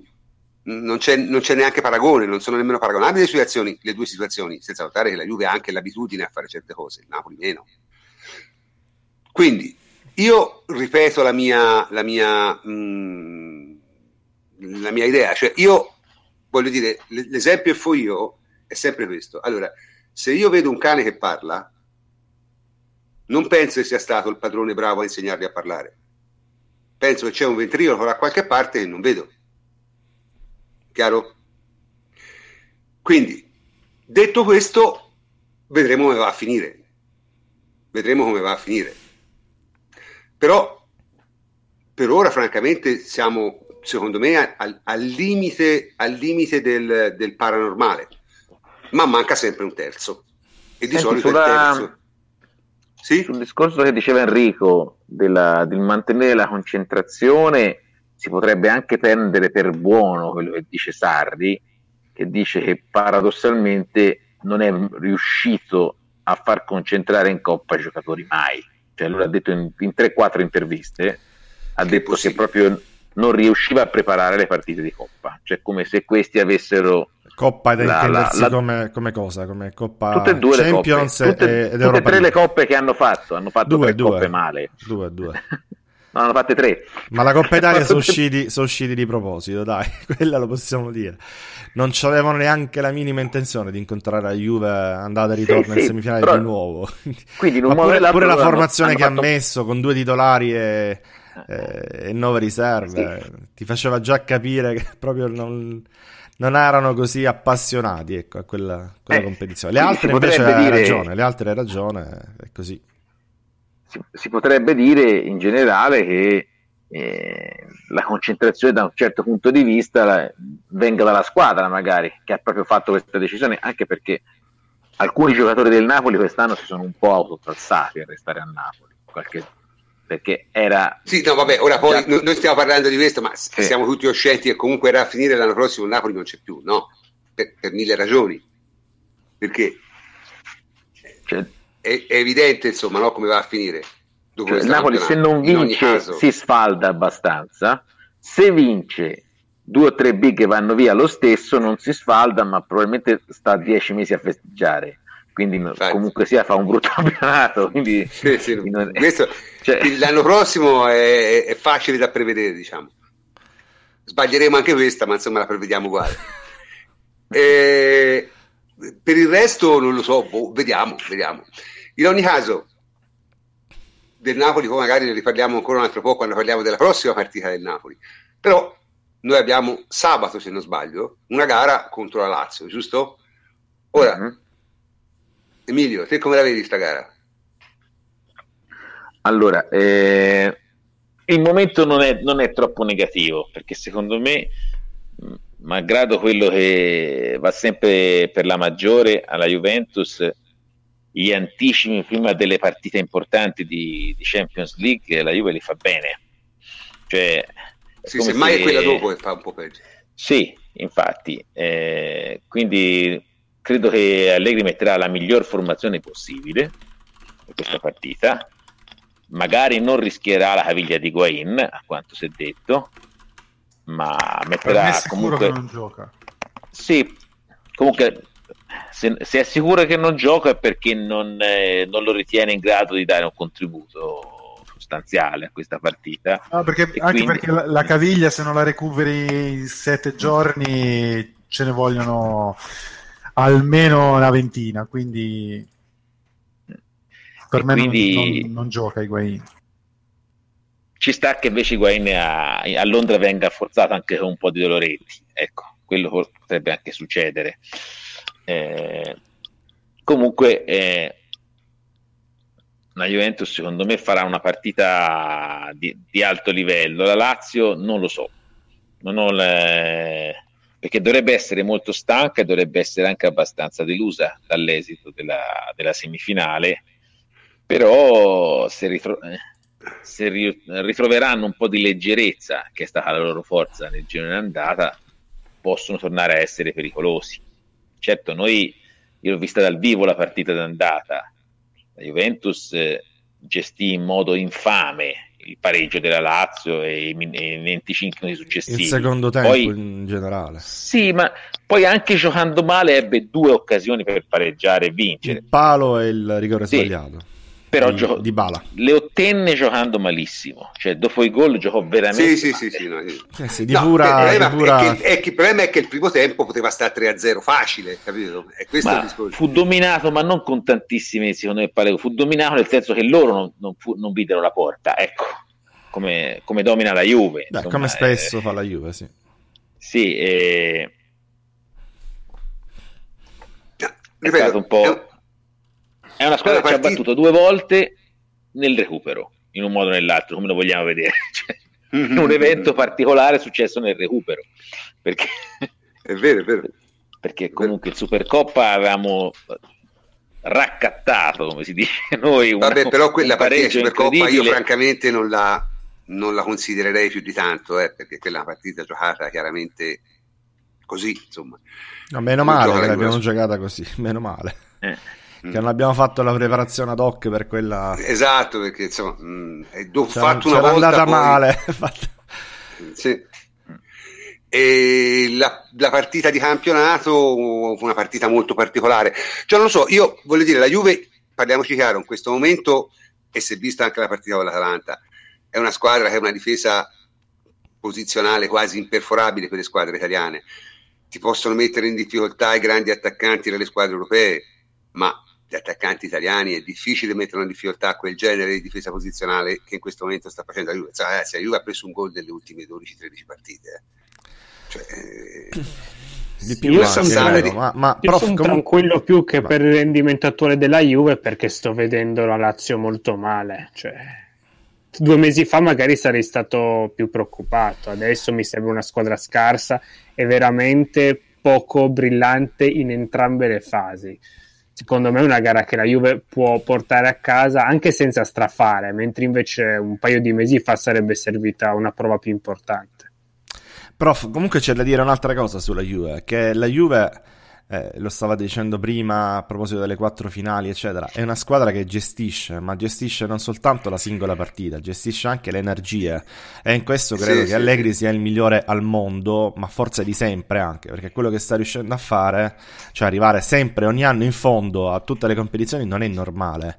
Non è normale, neanche no. se è la squadra più forte d'Italia, non è normale. Quindi eh, la Juventus ha ormai assimilato completamente questo eh, concetto appunto della gestione da parte di Allegri. Poi a volte esegue male in campo, ovviamente, a volte eh, non gli riesce, però il concetto l'ha, l'ha, l'ha, recepito e vedi che riesce a fare delle partite eh, anche cioè, quando deve fare la partita, la Juventus la fa come intensità, sto dicendo. Eh, vedi certo. la gara di andata contro l'Atalanta, è una gara Preciso, che la Juventus ha giocato, ha giocato, per fare. Eh, per chiuderla direttamente all'andata per poi gestirla eh, a ritorno, quello è riuscito a fare in casa dell'Atalanta con i titolari dell'Atalanta contro il Tottenham stesso è vero che abbiamo compiuto tanti errori la, sì, la formazione però, ragazzi, non era benissimo eh, allora, messa in campo però eh, il, quello che ha fatto la Juventus nel primo tempo è due gol e eh, un rigore sbagliato cioè eh, la Juventus è in grado di, di, quando serve di dare quelle botte eh, no, di energia, quelle partite certo. così, che in questo momento potrebbe mettere in seria difficoltà la Lazio. Poi quando serve invece è tranquillamente, lo sappiamo, in grado di difendere, eh, di, met- di, scalare due marce e portarla a casa, perché questa è la qualità che abbiamo già detto della Juventus. Eh, citavi le statistiche allora, su gol subiti, insomma, è quella lì. Secondo me in campionato la Juventus ha una, ormai una, una coscienza di, di, sé, una velocità di crociera difficile da, da, da affermare da questo punto di vista se volete un po' come il Napoli, insomma, no? Cioè, la sorpresa è che ce l'abbia il Napoli, non che ce l'abbia la Juventus. La Juventus ce l'ha, insomma, ce l'ha più o meno sempre avuta. E poi parleremo anche un attimo della partita di Coppa, però in Coppa è un'altra storia, eh? perché trovi avversari diverse, trovi avversari che giocano in modo diverso, trovi avversari anche più forti, onestamente. Eh, questa è la realtà. Però certo. prima di parlare della partita, de, della partita di Coppa, vogliamo parlare un attimo della Roma. Eh? Roma è uscita a pezzi e domenica mi sembra gioca a Napoli e ci sarà il famoso Napoli-Roma. Ora, questo nella, nella, diciamo, nella logica di quello che stiamo vedendo in questo momento dovrebbe essere un massacro. Eh, perché... Eh, però c'hanno culo pure, cioè, il Napoli sì. cioè, si trova sempre. Sì, però il gioco, sì, no, no, aspetta, però il, gio- il gioco di, di, Francesco è fatto apposta per far vincere il Napoli, eh. Cioè, nel senso, è, mm, non lo so, è però, dipinto, eh. ma insomma. La, Rom- Secondo me la Roma in trasferta, una partita del genere potrebbe essere la partita più difficile che fa il Napoli in questo scorcio di campionato, Perché poi cioè, hanno dei problemi interni, comunque la Roma è in grado comunque di, di mettere una formazione seria in campo questo e sì. fa, dovrà fare la partita seria perché sono in una situazione che certo. non possono eh, sono una situazione di una grande che festeggerebbe anche se fa un punto.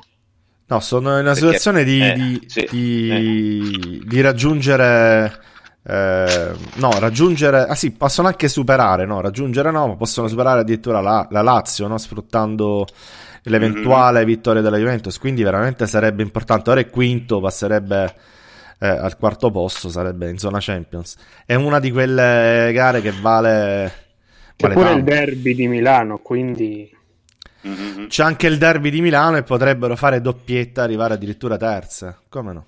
la Roma potrebbe arrivare terza in caso di vittoria. Sì, Poi è difficilissima, eh, non, sì, non, ci facciamo no, illusioni. Certo. Però dico, se la giocherà no, sicuramente no, perché sa ma, che... Ma che la Roma abbia le motivazioni per giocarsela, su questo eh, non c'è ma... il minimo dubbio. No, ma... Ce le ha, ce le ha.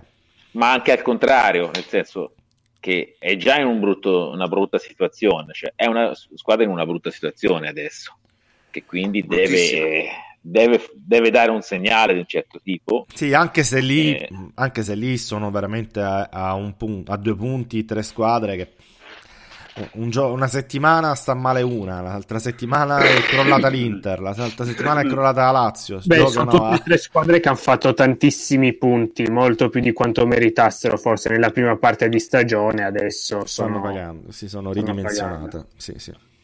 No, comunque per quanto riguarda...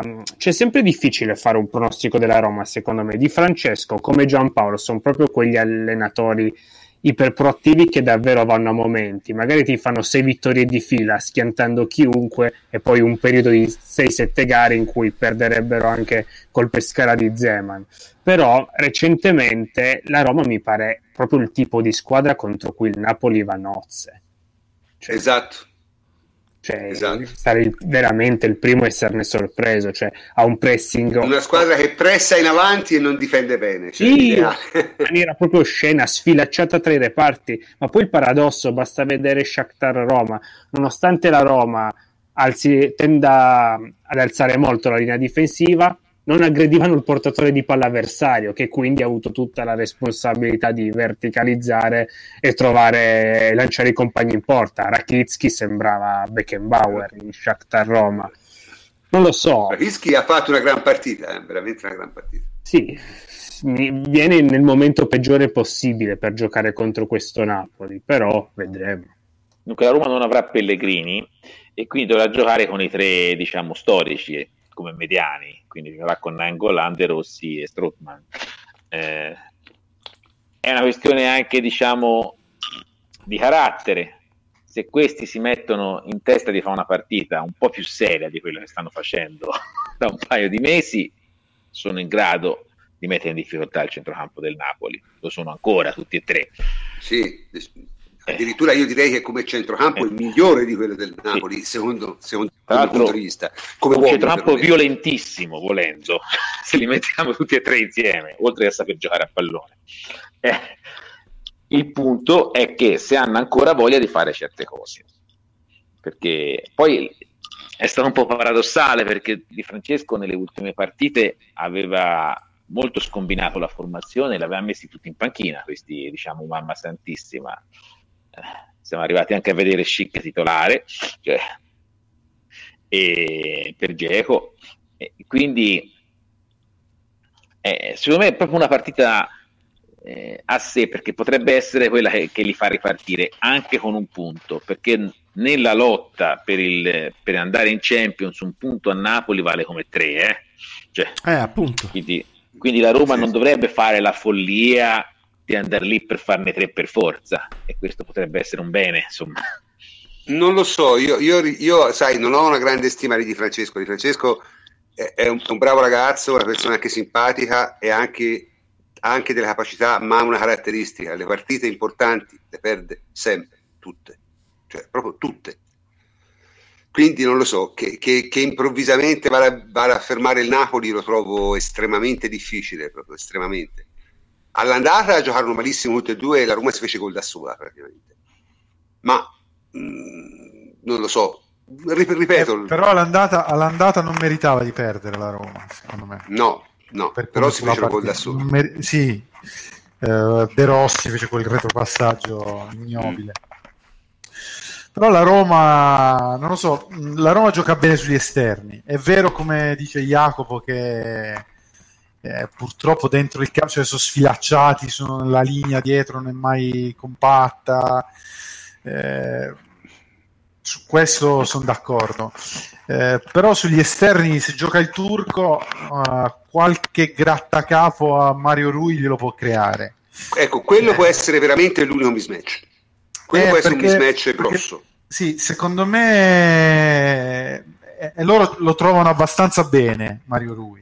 Cioè, eh, hanno dei bei tempi d'uscita su, su, di lui.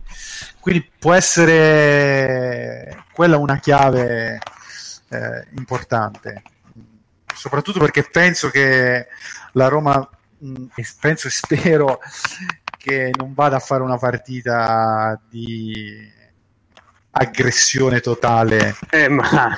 del Napoli. Di Francesco è quello, oh, eh, lo so, lo so, però, però per esempio con l'Atletico Madrid mh, eh, all'andata, se non mi ricordo, adesso non mi ricordo, una delle due partite eh, riuscì a fare un, una buona ora di diciamo di attesa o comunque di non troppa eh, assalto a Fort Apache senza eh, cioè scriteriato insomma.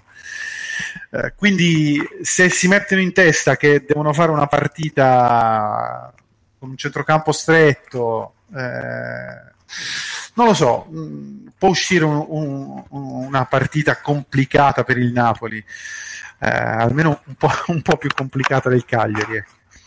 no vabbè secondo me le partite complicate del Napoli saranno a le due a Milano e a Genova con la Samp. Sono tre partite complicate per il Napoli. E, poi la Samp non lo so, eh. E dipende, perché, se, perché la Samp, se Giampaolo rivuole, complimenti, rivuole complimenti come all'andata, non li mette in difficoltà.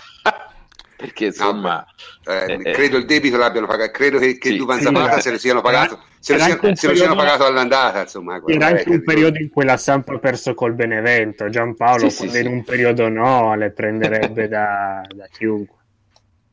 Mm.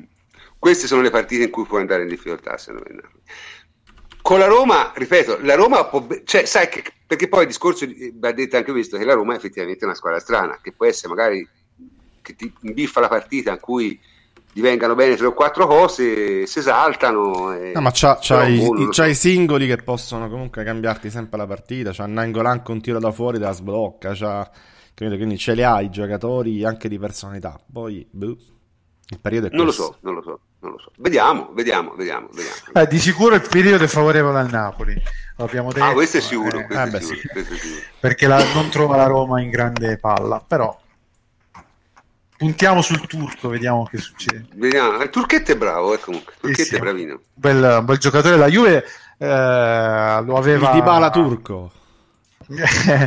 no, ma la Juve lo, aveva, lo ha seguito tanto, eh. eh poi vabbè, la, lo ha lasciato, eh, l'ho seguito per più di due anni, a quanto ne so io. Eh, poi vabbè, è andata così. Preso Douglas Costa. Eh, no, non male, non male. comunque, Va bene, allora, prima di chiudere ci manca l'ultima partita che, che, dovremmo giocare mercoledì prossimo, se non sbaglio, ed è la partita di ritorno col Tottenham. Allora, io prima di dare la parola a Jacopo, che è il nostro esperto residente del calcio di Premier League, eh, vorrei dire, ragazzi, un, io credo che la Juve ha il 50% di probabilità di passare il turno, ma vuol dire che anche il 50% di non passarlo quindi è perfettamente possibile che la nostra avventura in Coppa dei Campioni in Champions League si concluda mercoledì prossimo. Cioè, non mettere, è, le mani avanti, non mettere le mani avanti. No, eh, no, ma vanno messe perché bisogna dirlo. Cioè, io, quando la Juve è favorita, io lo dico, quando la, quando la situazione è in un certo modo, eh, va, va, detto prima, perché sennò poi dopo è troppo facile. No? E perché una partita difficile? Una partita difficile perché il, il Tottenham è una squadra che ti può mettere in difficoltà perché è una squadra, giustamente stavo detto prima, che gioca come l'Atalanta ma ha attaccanti migliori dell'Atalanta. Quindi se riconquistano palla in avanti sono più bravi a farci qualcosa di positivo. Va detta Beh, anche poi- un'altra cosa, sì? Ma Poi secondo me il motivo principale è che la Juve non ha nessun attaccante in forma in questo momento. Cioè, nessuno. Eh, non è un problema da poco. Cioè, ce n'ha uno zoppo, uno al rientro e uno, e uno stanco che è Manzukic. Cioè, ha tre attaccanti, nessuno in forma. Eh, insomma, visto che comunque devi, devi o vincere o far tre gol. Ma io, io non credo che la Juve, io non credo che la Juve possa avere enormi problemi a fare gol contro il Tottenham, a prescindere. Il, il problema sarà semmai non prenderne. Questo può essere il vero problema, perché eh, i limiti del Tottenham secondo me si sono visti anche nella partita d'andata e non avranno Alderweireld neanche stavolta. Ma non è detto, eh. Non è- No, l'ha, l'ha- l'ha detto, l'ha detto l'allenatore. Si è addirittura parlato che non, vuo- dice che non vuole rischiare la sua carriera, addirittura, quindi è Ora, abbastanza... va bene la pretattica, ma insomma. Comunque, che ci dici del Tottenham, Jacopo? Ma mh, in realtà niente di quello di cui non abbiamo già discusso. È una squadra che sta bene, che ha vinto all'ultimo, però ha giocato una gran partita, ha creato tantissime occasioni da gol. Ha centrato anche un successo molto importante perché c'era lo scontro diretto tra Manchester United e Chelsea. Questa vittoria consegna al Tottenham, la- lo fa ritornare tra le prime quattro e secondo me no- non si schioderà più da lì è stato il Tottenham che ha giocato contro di noi. L'unica modifica è che con rientro di Vaniama ha giocato davanti alla difesa, mentre invece Dyer ha sostituito Vertonghen dietro. Dyer è uno dei giocatori più duttili che ha Pocettino, che a volte fa anche il centrale difensivo.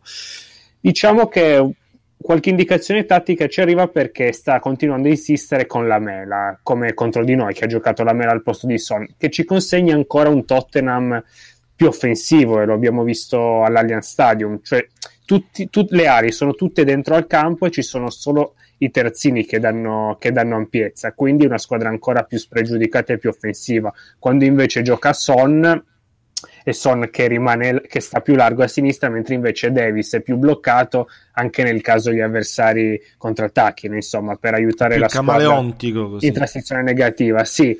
Quindi io credo che si stia convincendo a dare, a dare, a dare continuità alla mela. Non so, in, in termini di formazione gli unici dubbi sono quelli, se farà giocare la mela al posto di Son e in difesa, perché se, se vuole, non so, un giocatore più fisico come Vaniama in mezzo, verosimilmente farà arretrare Dyer come centrale difensivo. E ha, ha un'ultima indicazione, ha entrato Lucas Moura a 30 minuti dalla fine perché il Tottenham doveva segnare, solo che io l'ho visto veramente in grosso affanno, quindi continuiamo a reputarlo nella migliore delle ipotesi, cioè nella migliore delle ipotesi per loro un'arma gara in Ma corso. gro- grosso letteralmente, intendi, giusto? Sì, sì, abbastanza, Diciamo, non allenatissimo. è Non abbastanza allenatissimo. inquietante. Ma allenatissimo. per me la Juventus deve fare una, una- una partita coraggiosa. Eh, cioè, questi hanno una difesa per me di merda. Eh, No, Eh, no, no, di no. mer- no, no, di merda quando sta bassa, però una difesa che... una difesa attaccabile, Jacopo. Una Sì. difesa che tu se la attacchi van- non sanno Eh, che fare. Eh, lo so, ma il problema è che non è facile attaccarle. Se Ho ti capito, fa- ma con la qualità che ha la Juve, io spero Eh, che Beh, all- la all'andata ti è Juve- riuscito piuttosto Eh, facilmente. oh, la Juve deve mettere in campo le sue qualità offensive. Non è una partita che puoi giocare sulla difesa o sulla eh, difesa posizionale, cioè se va in vantaggio va bene, Eh, magari poi inserisci un centrocampista in più, eccetera. Ma è una partita che devi andare ad aggredire, devi andare a, a cercare di far gol perché loro dietro, dietro, una cosa la sbagliano, soprattutto se li metti sotto pressione, non sono mai ehm, la linea difensiva non, muove, non è mai armoniosa, i, i terzini sbagliano i tempi anche delle diagonali, cioè noi con Costa è vero che come dice eh, Emilio non abbiamo i- gli attaccanti in forma, eh, ma tu puoi arrivare con la palla in porta. Eh, con loro all'andata l'hai fatto, cioè hai creato, nonostante la partita difficile, hai creato 4-5 palle gol pulite. Eh, eh, Harry, oggi ho letto un, un, tweet. Poi, poi va bene. Eh, oggi ho letto un tweet, non ricordo di chi, qualche giornalista, che diceva che praticamente per le prossime due partite eh, Allegri è intenzionato a tenere in panchina di Bala perché non sa dove metterlo proprio a livello tattico. A parte che neanche. A parte che, a parte che aspetta, sembra una puttanata, però voglio dire, nel 4-3-3, no, nel 4-3-3 ce la mettete voi di Bala. Io no, no, io no, eh. Io no. No, con chi? Cioè, chi sono gli altri due? del tridente so, Man- eh, Higuain, immagino Higuain, se tu gli fai fare deve fare la punta di bala ma no ce lo metti forse non, visto che ha avuto problemi e tutto quanto non, non, non, è semplicissimo da improvvisare nel senso di trovare la, il contesto perfetto però cioè, non è che Di Bala non possa giocare nel 4-3-3 questa mi sembra un po' una forzatura quindi voi ce la metteresta ma Antonio, in emergenza io ce lo metto centravanti. Sì, ma non in emergenza, dico nelle prossime due. ne abbiamo due importanti. Che so, con la Lazio e con, e con il Tottenham. Eh, ma dipende se, da, quello, da come si è lavorato in allenamento, se si sono studiate già. Va bene, situazioni... dai, and- andate oltre, lo mettete o no? Eh vabbè, ma come fai a saperlo? Sì, eh, Antonio, se, sta... eh, Antonio, come, se tu mi dici che Dybala sta lavorare... bene fisicamente, allora, eh, Beh, Dybala sta, una, Dybala sta bene scuola. fisicamente. Se sta bene, se sta bene fisicamente, tieni i 90 minuti, certo che lo metto dentro. Bene, fai chi, esci, chi togli? Eh, tolgo il centravanti. Cioè, quindi togli Higuain. No, allora, ah, Higuain no. è detto non gioca. Eh, sì, no, con, la Lazio, con, la Lazio, con la Lazio, sì, con la Lazio non gioca. Eh, con la Lazio certo che lo metto eh, sposto no, con la Lazio, con la Lazio, con la Lazio. Con la Lazio sono d'accordo, no, metterei anch'io Tottenham, come sai posso... di bala centranti. Col Tottenham che è un pochettino più complicato. Faccio come il Napoli. Come la partita come il Napoli, Napoli, quindi Costa eh, no, eh... assolutamente, ma l'avrebbe fatto secondo me anche all'andata. Se tutti stanno bene, col Tottenham gioca col 4-2-3-1 di Napoli, come di Napoli. Esterno esterno sinistro e, e Dugas Costa a destra. Quindi a seconda della, del contesto della situazione puoi avere o una sorta di centrocampo a tre o un, o Matuidi che, che, sta largo. Quindi una formazione che secondo me quindi cambia, cambia modulo. No, no mi, mi, sta, questa cosa mi piace sì, quello di perché Napoli da, perché da, cioè da, oltre a far giocare i, tuoi, i, giocatori di maggior talento dà proprio flessibilità alla rosa a seconda della circostanza. Sì. ma non chi, chi, se ne frega dei numeretti, proprio a seconda di stringersi di più o, o, o coprire meglio l'ampiezza, con Matuidi che ti sa fare bene entrambe le cose. Quindi mi, Poi, mi starei togliendo Mandzukic comunque. Da, e ti stiamo da togliendo Mandzukic e... Eh beh, no, no, ehi, guarda, io sono d'accordo, mi piacciono entrambe le formazioni che avete detto. Ma io giocherei personalmente a due a Londra, io, a due, a due prof, a due, a prof dove? Centrocampo, ci giochi, ci giochi se Chedira eh, sta bene. No, Matuidi, no ma Matuidi e Pjanic. Eh... Poi metti Di Bala davanti, Higuain, Costa e Manzukic. No, Chedira no, dai. Chedira mm, di nuovo col Tottenham, no, dai. Tieni due, tieni due centrocampisti, tieni i terzini, tieni un po' più staccati. Però posso dire una cosa, Chedira, eh, non so, con l'Atalanta che è entrato mi è sembrato no Harry no, no, no. no, no non lo fare non lo fare con che dira, con che dira non era un caso era, era un'illusione non puoi giocare a due non puoi giocare a due con che dire questo è chiaro. No Ma ormai, con, ormai non più però dico eh, io è che ci spero. Però eh, sì, mi è sembrato in ripresa dal punto di vista fisico cioè ha, ha giocato Ma anche io ci spero perché poi comunque c'è da giocare altre partite non solo quelle di mercoledì. Però io personalmente, e questo, io normalmente non faccio mai discorsi tattici, però io mercoledì, vista proprio la partita, io giocherei con 4-2-3-1. Metterei Matuidi e, e, e Pjanic a centrocampo, e poi metterei due ali larghe e Di Bale dietro una punta. Cioè, cioè, ma, ma, anche a tre io farei giocare prima Bentancur che, che dire, eh. cioè, se proprio devo giocare prima di... Ora questo non, non, non, arri- non arriva no, non lo farà, questo non, lo, non, lo, farà, lo farà. Questo non no, per, proprio, ma non per la partita, in generale no, per no, come esatto. Allegri vede Bentancur. Io comunque tendo a essere d'accordo con lui. Sì, centrale, tra parentesi. Giulio centrale, sì, ma non è una cattiva idea, eh, effettivamente. Però, ripeto, io, io, io giocherei così, anche perché è una partita che te non puoi fare cioè la deve andare a giocare e la deve andare a giocare in maniera sciolta, cioè in maniera offensiva. Quindi puoi provare con qualche Chedira può essere un buon subentrante eh, se loro un po' calano, certo, perché comunque certo, ricordiamocelo certo. che col Tottenham eh, la, la, narrativa sbagliata parla di un secondo tempo in cui loro ci hanno rimontato con merito. No, in realtà hanno no, giocato meglio il secondo, tempo, il secondo tempo è stato... Eh, o meglio, non si è giocato. Un, non si è un giocato. po' meglio un po' meglio che si sia perso il secondo tempo non è stato tanto giusto per il gioco, è stato giusto perché si è fatto un errore in tesa. Cioè... Diciamo che il, il 2-1 sì, del primo tempo era giusto per quello che si è visto in campo, sì, eh, l'1-0 sì, eh, del secondo La cosa brutta sono state fatte per 25 minuti la Juve ha ballato la rumba davvero e quello lì è un problema. Perché se te non riesci a portare la palla in avanti eh, in Coppa dei Campioni è un casino, capito? Quindi io personalmente giocherei in maniera molto più, molto più diretta, cioè pala Pjanic e, e spara sulle ali. Due salgono e tutti avanti. Cioè, tanto che, che, che, partita devi fare con Tottenham? Cioè non puoi certo fare una partita di controllo. Ah no, perché non c'è poco da controllare, voglio dire. No, oddio, c'è anche, c'è anche l'altra opzione, eh fai una partita di controllo fino a la porti allo 0-0 a 20 alla fine e poi negli ultimi 20 minuti dà la via.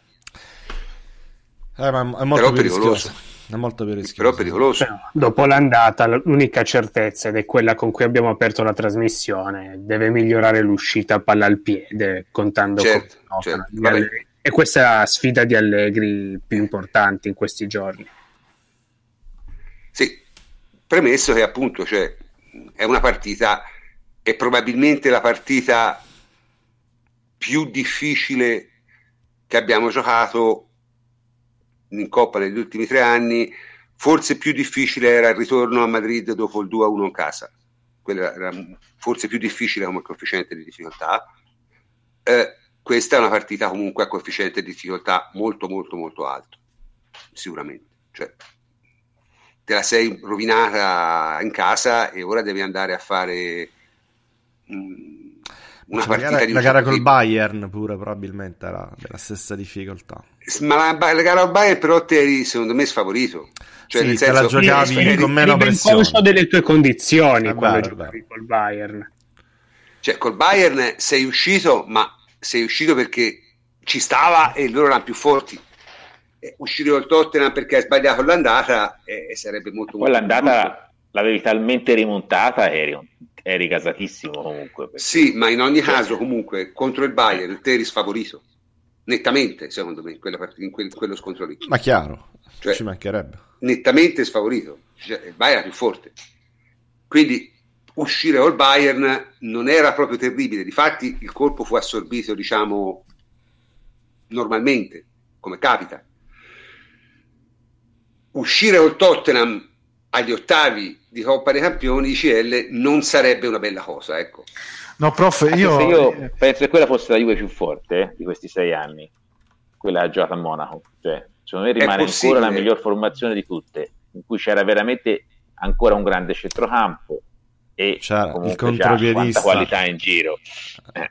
Il contropiedista c'era. Sì, c'era però davanti, Alvarone, Alvarone, davanti avevi una squadra di grandissima categoria. Il Tottenham non è una squadra di grandissima categoria, questo è il punto. Io sono d'accordo con il prof, cioè, eh, la Juve in due partite una volta deve vincere col Tottenham, punto. Se non vince è colpa tua. Eh, io la penso così, perché Tottenham siamo d'accordo, sono fisicamente dotati. No, ma, ma è già stata colpa nostra quella.